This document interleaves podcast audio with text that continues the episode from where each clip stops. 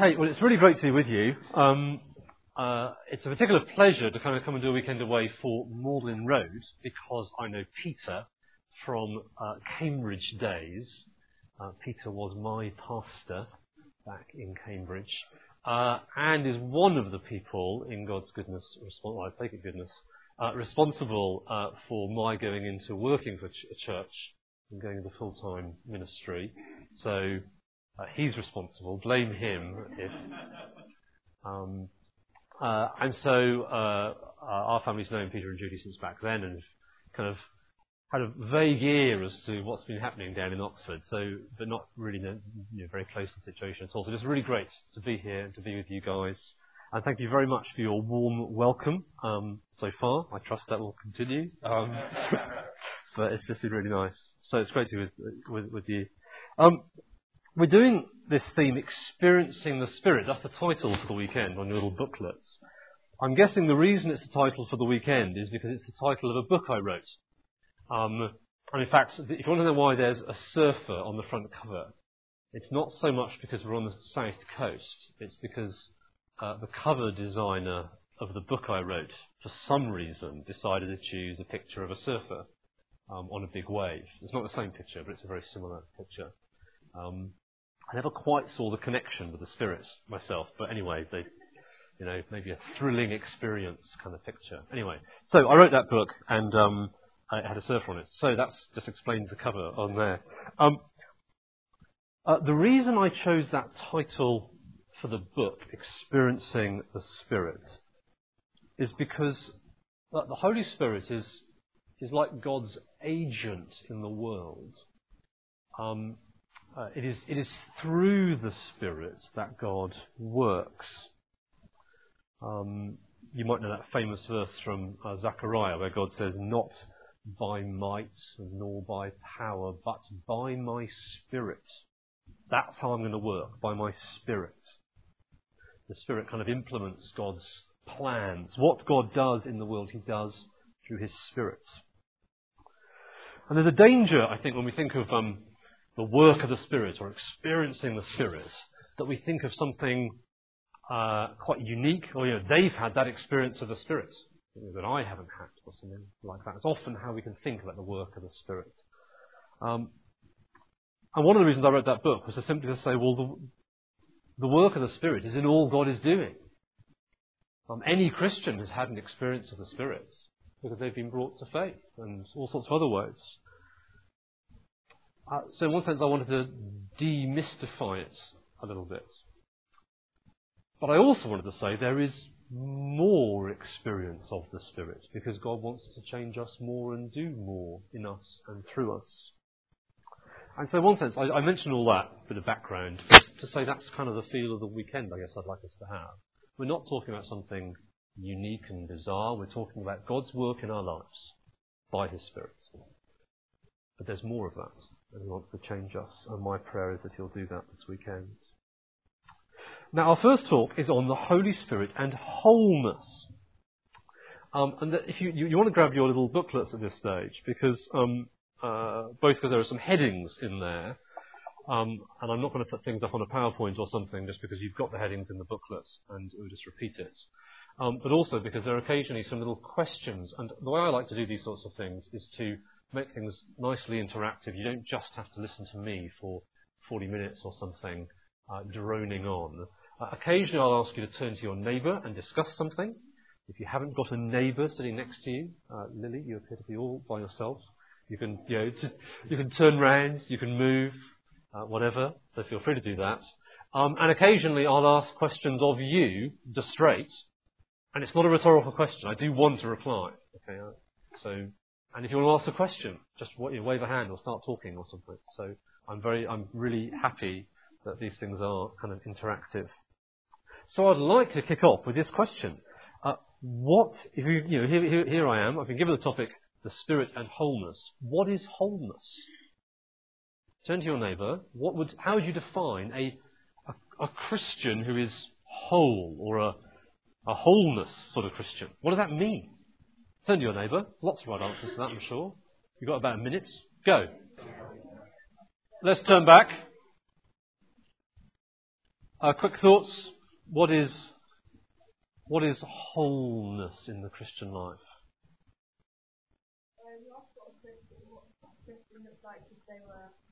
Whole. Yeah. They'd probably be in heaven. Very good. And we're going to come back to that. We're going to come back to that. And that's very important to say. Uh, because, why? Because. Yeah. Okay. We'll, we'll, we'll, explore that a little bit more. Other thoughts? What does a whole Christian look like? Yep. Not broken. there. Yeah. Yeah. Okay. Healthy relationships. Yeah. Thank you. Other thoughts?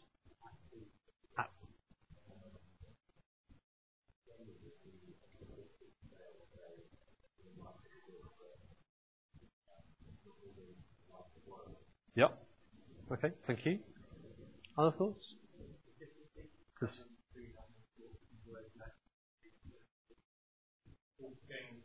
Yeah, thoughts, words, actions all go in the same direction. Integrity, James mumbled there. I say mumbled, it wasn't pejorative. It just, you know, it just Any other thoughts?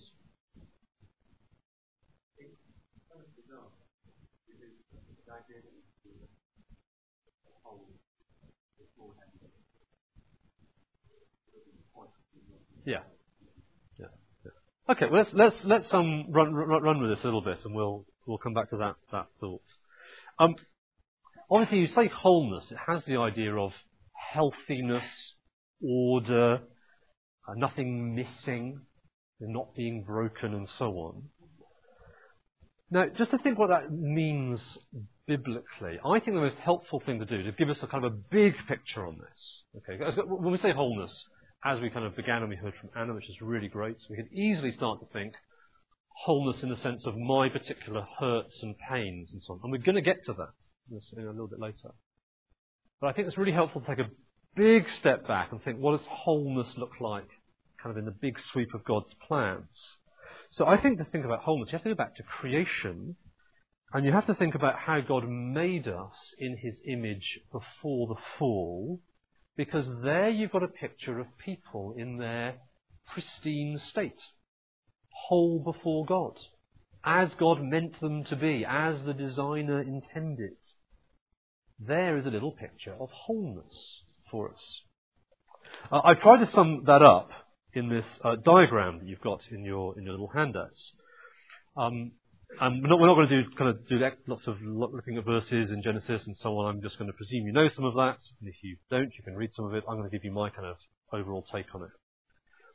I think we see that we're made to live in relationship, and that relationship extends in three directions. So there's me in that diagram, and I'm made to relate to God and to other people and to the world in which I live.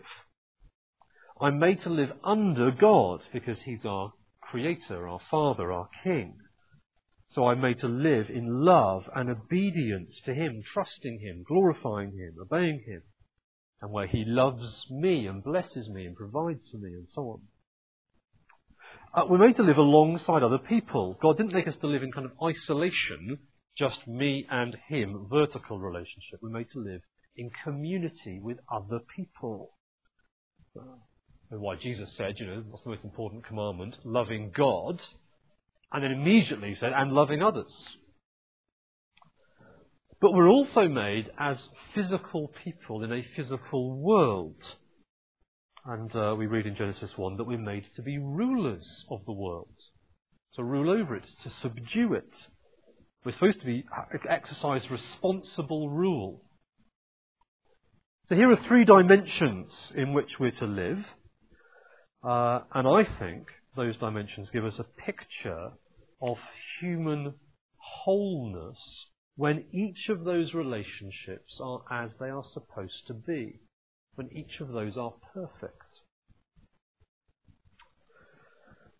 And I think then that individual, you know, the me in the diagram, is going to live out those relationships perfectly and within themselves have that sort of integrity and authenticity that we were just talking about. So, what breaks wholeness? Chapter 3 of Genesis. Sin. Sin. Very simple answer. We turn from that foundational relationship with God, and rather than trusting Him and obeying Him, we choose not to believe. Uh, we turn away and we fall from that pristine state. And rather than wholeness, there is now disorder, unhealthiness, things missing. And we can see those in those three sets of relationships. What is there with God now? Rather than love and obedience, there is rebellion. Okay? Division. Hatred. Yeah. Uh, you know, we now know the power of sin and temptation, the, the lack of trust of God, wanting to live independent of God, wanting to worship things other than God. That's all unhealthiness in that vertical relationship. With other people, rather than loving community, what do we see? Irritation with people.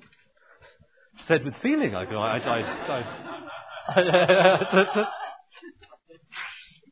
I fear your tone of voice betrayed you. murder. or irritation leading to murder. Yeah. Yeah. we thought we'd have an open weekend. If, uh, Genesis 4, first murder. We're back in Genesis 3, arguing between Adam and Eve. Uh, community is broken. There's selfishness. There's lack of trust. There is people hurting each other. About the world? Rather than responsible rule of a perfect, harmonious world, what do we see now? We see abuse of the world. What else? Exploitation. Hardship. It's not, the, the, the rule of the world is not the delightful thing it was supposed to be now. As Adam works the ground, it's going to produce thorns and thistles.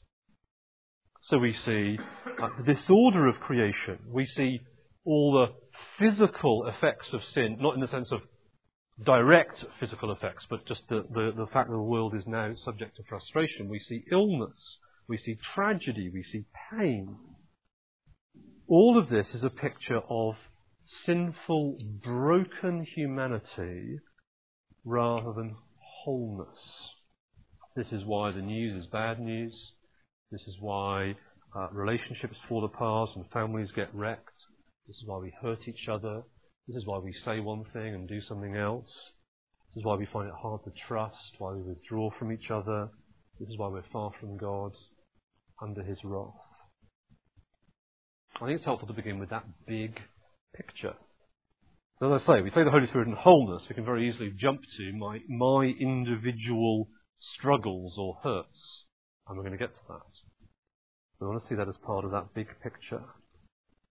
And understood this way, I think one way to think of God's plans of salvation is to think about how He's going to restore us to wholeness. In fact, not just restore us, restore His whole creation to wholeness overturning all these effects of sin. There's a lot we could talk about in that vein, and of course it would centre on the life and death and resurrection of Jesus. We're going to focus on the work of the Spirit in applying that to us. So, uh, heading one, we'll get there eventually, uh, the Spirit who recreates. And I'd like you to turn to John chapter 3. We're going to look at a few passages fairly quickly because uh, I'm trying to give a bit of a broad sweep in this first talk, but we will actually open the Bible and look at sections of it rather than my just mention bits of it. So John chapter 3, uh, probably a fairly well-known passage to you. There was a Pharisee, uh, a man named Nicodemus, who was a member of the Jewish ruling council. He came to Jesus at night and said, Rabbi, we know that you're a teacher who's come from God. No one could perform the signs you're doing if God were not with him. So he's kind of impressed with Jesus, interested in Jesus. Jesus doesn't give him a chance to ask whatever question he might have come with, because he says in verse 3, Very truly I tell you, no one can see the kingdom of God without being born again. Nicodemus doesn't seem to understand. Verse 4, you can't climb back into your mother's womb. So Jesus tries to clarify verse 5. Very truly, I tell you, no one can enter the kingdom of God without being born of water and the Spirit. Flesh gives birth to flesh, but the Spirit gives birth to spirit. Jesus is saying that we are spiritually corpses. We are spiritually dead. Being in God's kingdom is a picture of being in relationship with Him, back under His rule, like we were supposed to be. And the effect of our sin and turning away from Him doesn't just mean we're spiritually unhealthy, we're spiritually dead. Such that what we need is not a little bit of spiritual vitality, we need new birth, we need new life. This is the most profound brokenness that we need to be healed of, and the first step towards wholeness, God working by His Spirit to reawaken us, to breathe new life into us. And there's an Old Testament background to this. See in verse 10, uh, Jesus uh, says to Nicodemus, You are Israel's teacher and you don't understand these things. In other words, you, you should know what I'm talking about in this new birth business because you're a teacher of the scriptures of Israel. And uh, uh, the reason you should understand it is a number of Old Testament passages look forward to a time when God will work by His Spirit. Uh, Ezekiel 36, I put on the sheets, haven't I? I'll sprinkle clean water on you, you'll be clean, I'll cleanse you, and so on. I'll give you a new heart and put a new spirit in you. Remove from you your heart of stone and give you a heart of flesh, and so on. That passage is followed by Ezekiel 37, where Ezekiel has a vision of the valley of dry bones, dead bodies, not a hint of life to them. And then God's Spirit comes and brings life. And this is a truth that's repeated in the rest of the New Testament. I put some other verses on the sheet there from Titus and 2 Corinthians. And the great truth is, is that from that position of utter brokenness, God recreates us. It's like we are born again. We have new life through the awakening work of the Spirit. Uh, I think it was, it Duncan? No. Daniel. I knew it began with D. It was close. Um, uh, was saying last night about, you know, heard, heard that becoming a Christian, uh, he was forgiven for his sins. No one told him he didn't have to do them anymore. It's very easy. Sometimes you can think of the Christian life as this new status we have. I've been forgiven. I've been, uh, I've been, I've been accepted by God. I'm justified. I'm right before Him, and so on, which is gloriously and wonderfully true. And I've been given new life to live a new life. Not just a change of position; it's a change of reality in me that the Spirit has given me a new heart. And this is the, this is the very basis of the entire Christian life. If we didn't have this, the, the Christian life would simply be be forgiven, but just carry on as you were. No, God's going to remake us, reform us. And to do that, He has to put the new spark of life in us. Now, this, of course, means there's only ever one type of Christian, and it's the born again type Christian. Only one type of Christian. It doesn't matter what background we are from, what we have or haven't done, what skeletons there are or there aren't in the cupboard. See, we speak of some people as being more broken than others, don't we? And I, I know what we mean by that, and there is truth in that. But in the most profound sense, we are all equally broken. We all need an equal work of God to remake us and put that new life in us. And that means we're not just forgiven, we have a new life to live. As a, I find that incredibly encouraging. I've got a new life. I can live a different life now. A life heading towards how God made me to be. Because of that re- renewal of the Spirit, the new life of the Spirit. Okay, number two. The Spirit who renews. Let's turn to Colossians. So go on in your Bibles to the right, through some letters, past Philippians into Colossians. If you get to anything beginning with T, you've gone too far. Thessalonians, Timothy. Colossians chapter 3.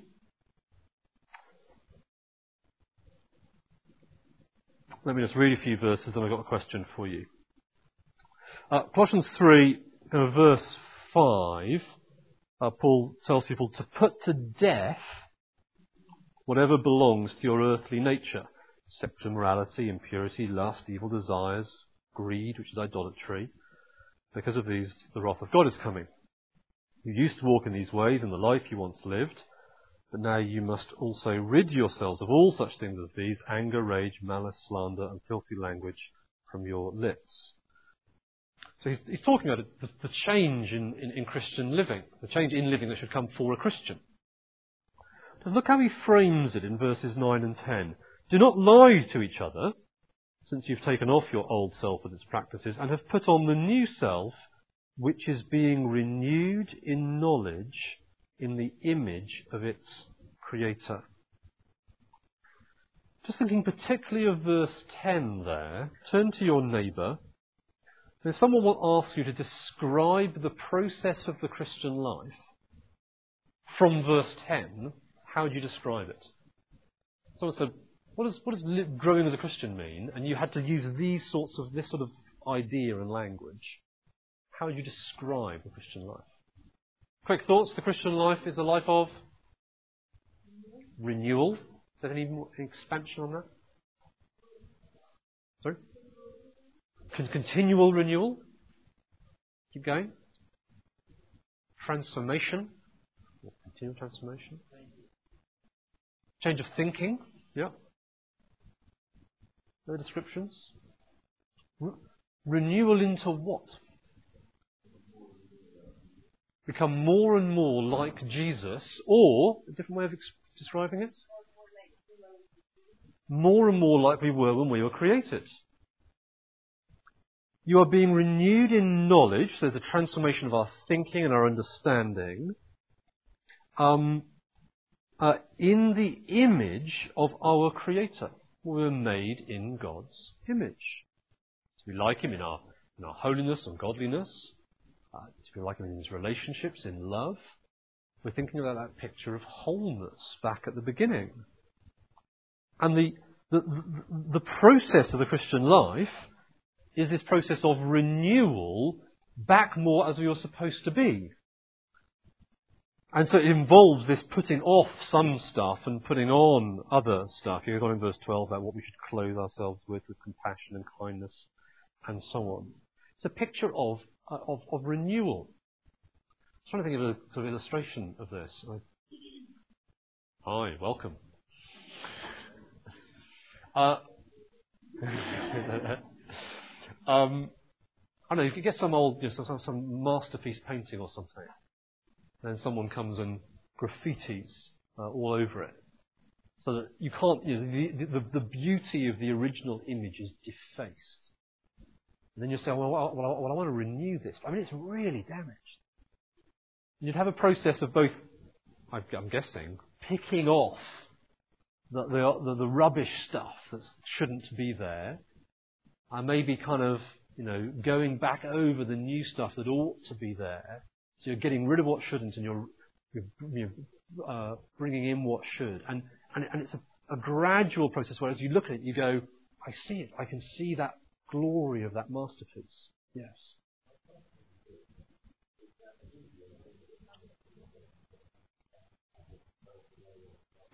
Yeah.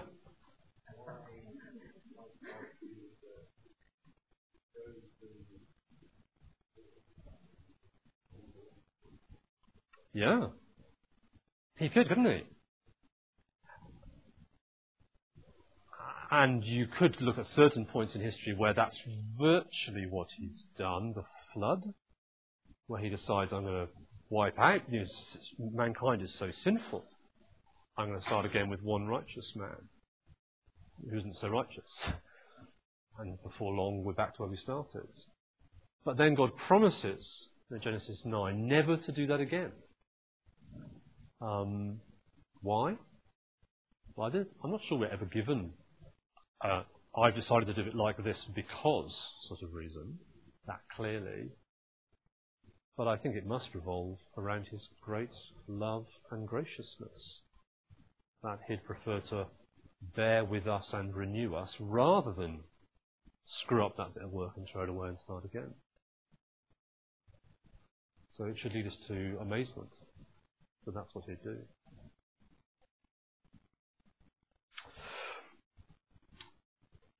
So, God is restoring his image in us.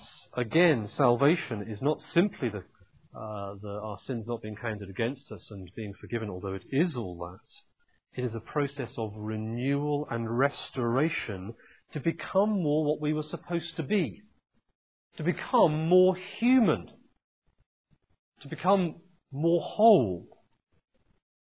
This is a this whole process Paul is, is encouraging here. I mean, we read about, you know, well, don't lie and you know, don't get into sexual morality and be kind, and we can think, oh, yeah, I'm supposed to be being good. And it can feel like it's a, it's kind of almost a restriction of my humanity. I, am being told to do, you know, not, not do things that are fun. And uh.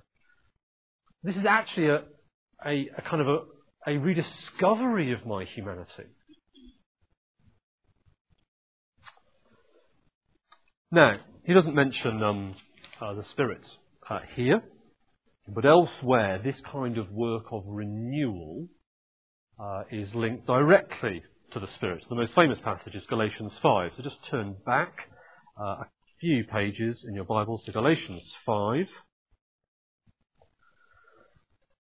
and verse uh, 16 or so. He's talking in very similar terms so I say, live by the Spirit, and you will not gratify the desires of the sinful nature. Um, he goes on in verse 19 to talk about what the acts of the sinful nature are sexual morality, impurity, debauchery, idolatry, witchcraft, hatred, discord, and so on. And then verse 22 the fruit of the Spirit is love, joy, peace, patience, kindness, goodness, and so on. And you're all divided up into those groups over the weekend. There is, this, there is still this old leaning towards evil, which is what Paul calls the desires of the sinful nature.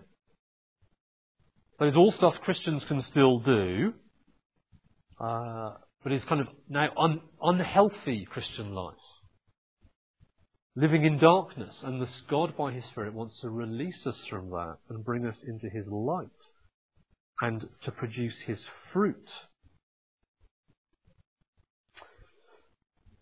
Let us think about this. Um, this is not the Christian life that is like a list of rules. Um, you, know, you, look at the, um, the fruit of the Spirit love, joy, peace, patience, and so on. The Christian life is not a list of, uh, now there's lots of do's and don'ts. A box you can tick, I've done that one, I haven't done that one, and so on. It's not drawing lines between right and wrong and saying the Spirit now leads you not to cross the line. It's not about, it's not about rules or lines, it's about attitudes. It's about a new character that you now develop and express. This isn't a rule book of Christian living, it's a character description that you keep on growing in. It's like fruit that just keeps on growing. But producing this new character, this fruit, means there's going to be a fight. Because you see, the sinful nature is still pulling us towards evil and its acts. And the Spirit, meanwhile, is pulling us towards uh, renewal and His fruit. Verse 17 says they desire sort of what is contrary to each other. They're in conflict with each other. And we're caught up in that conflict because each has an effect on us. It's like a tug of war uh, with the sinful nature pulling one way and the spirit pulling the other way, and the rope is tied around us. But we're not a pawn in this fight.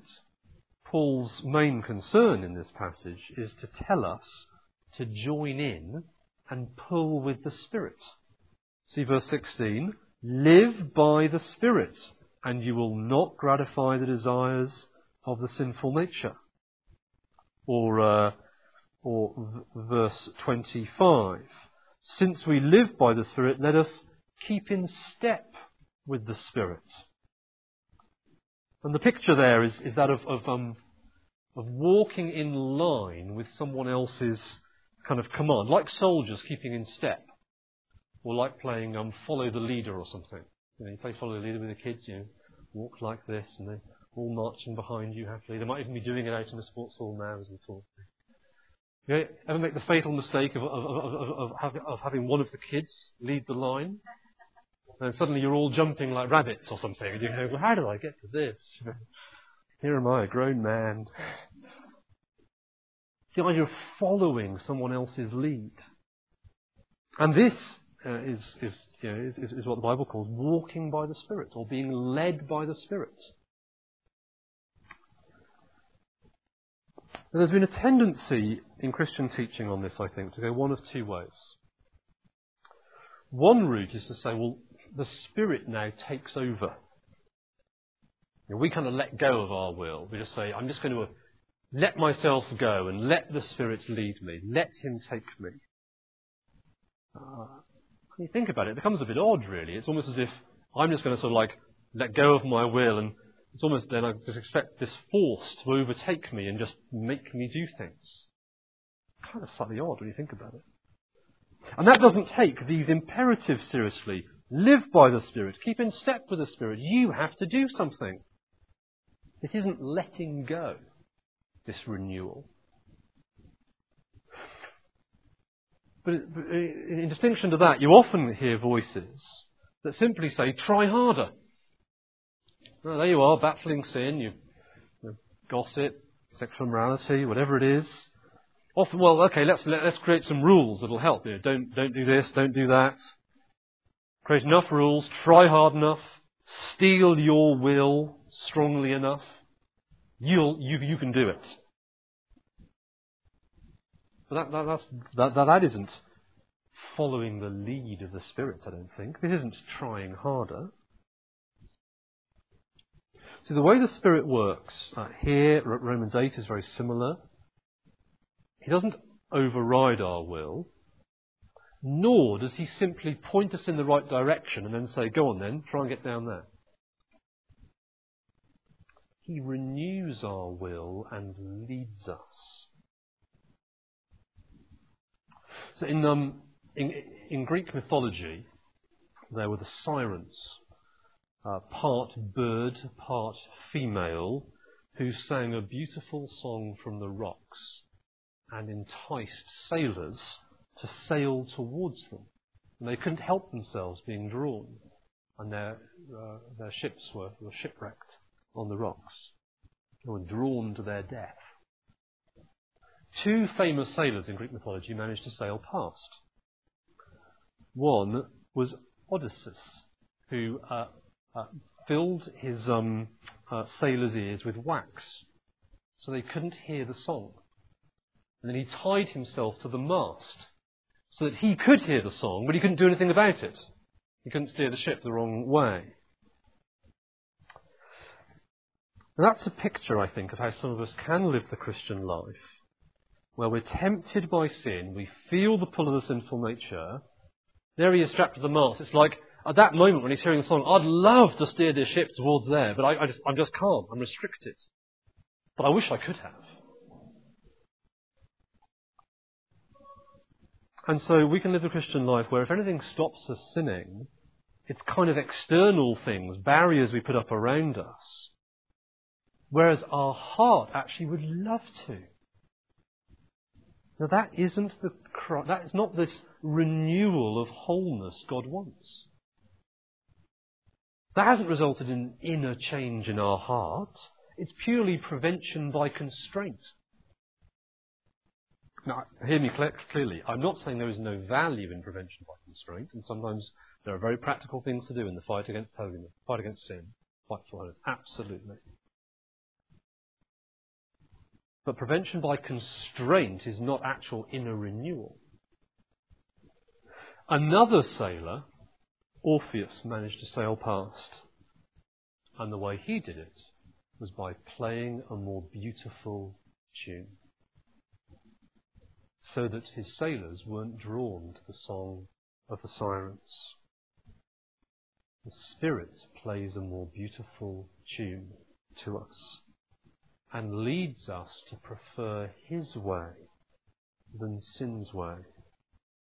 And the challenge is to keep listening to Him, keep in step with Him, walk with Him.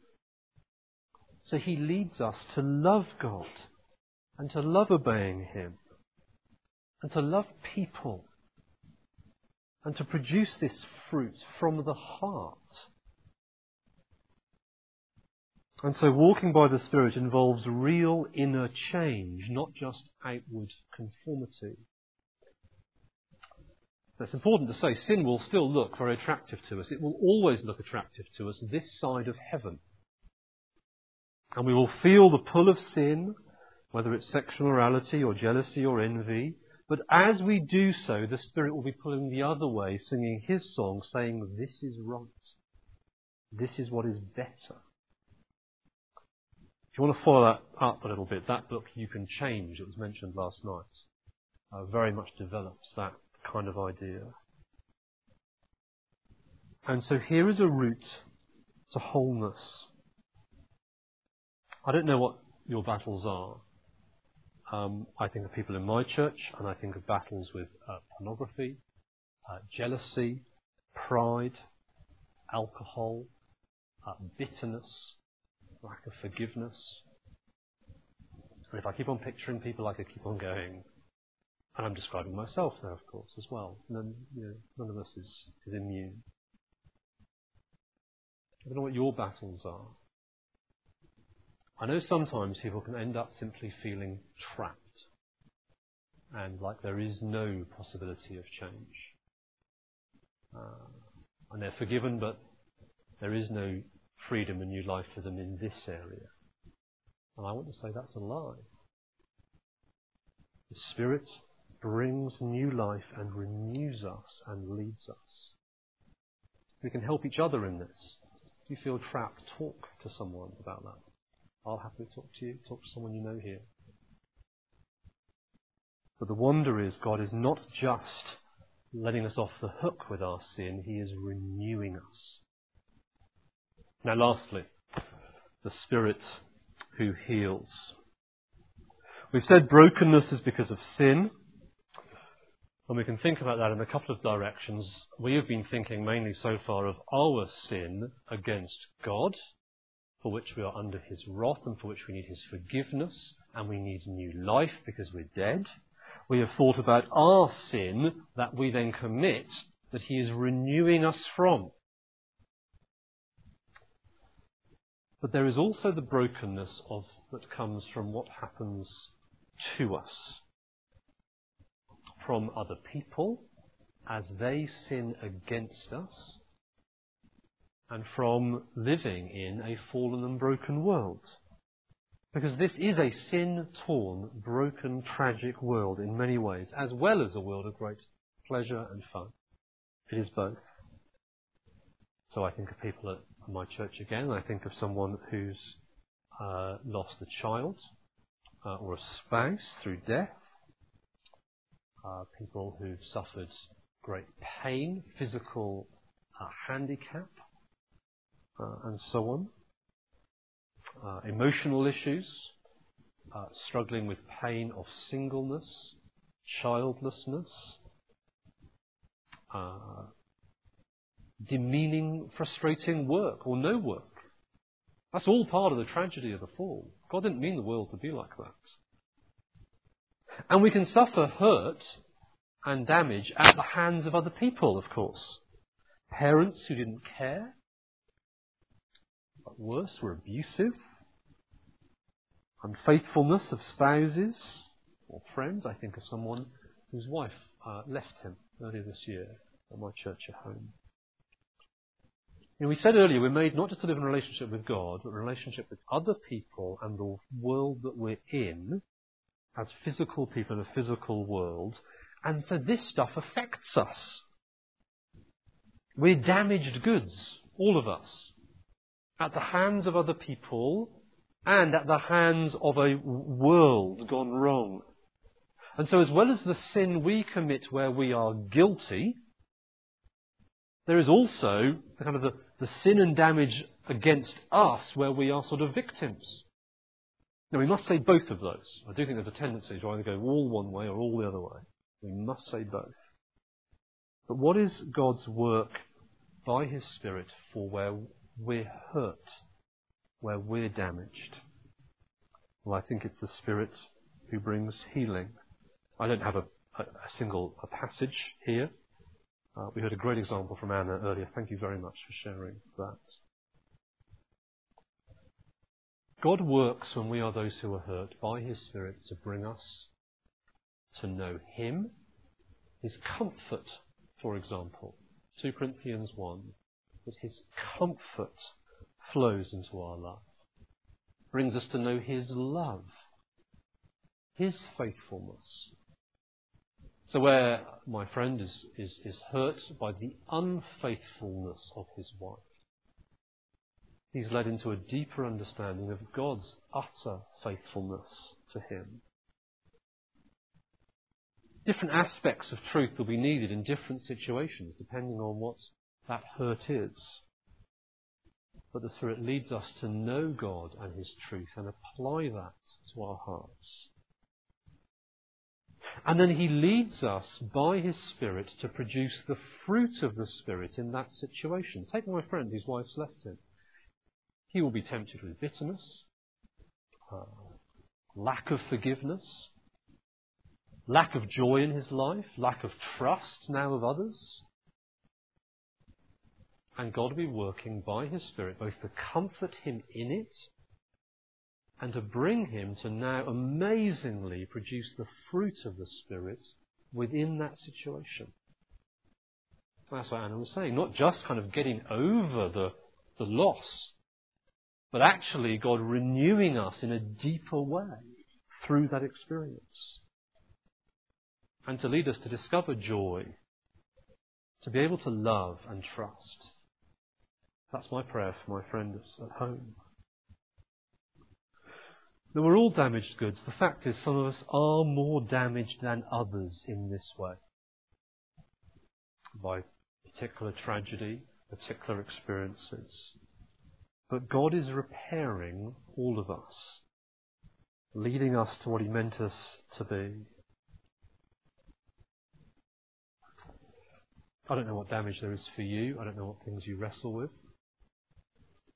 I just want to say God wants you to know Him more deeply and truly. And the Spirit wants to lead you to wholeness in that. But we have said that this work will not be complete here and now. That is true of our fight against the sinful nature. We will not be sin free until heaven or Christ returns.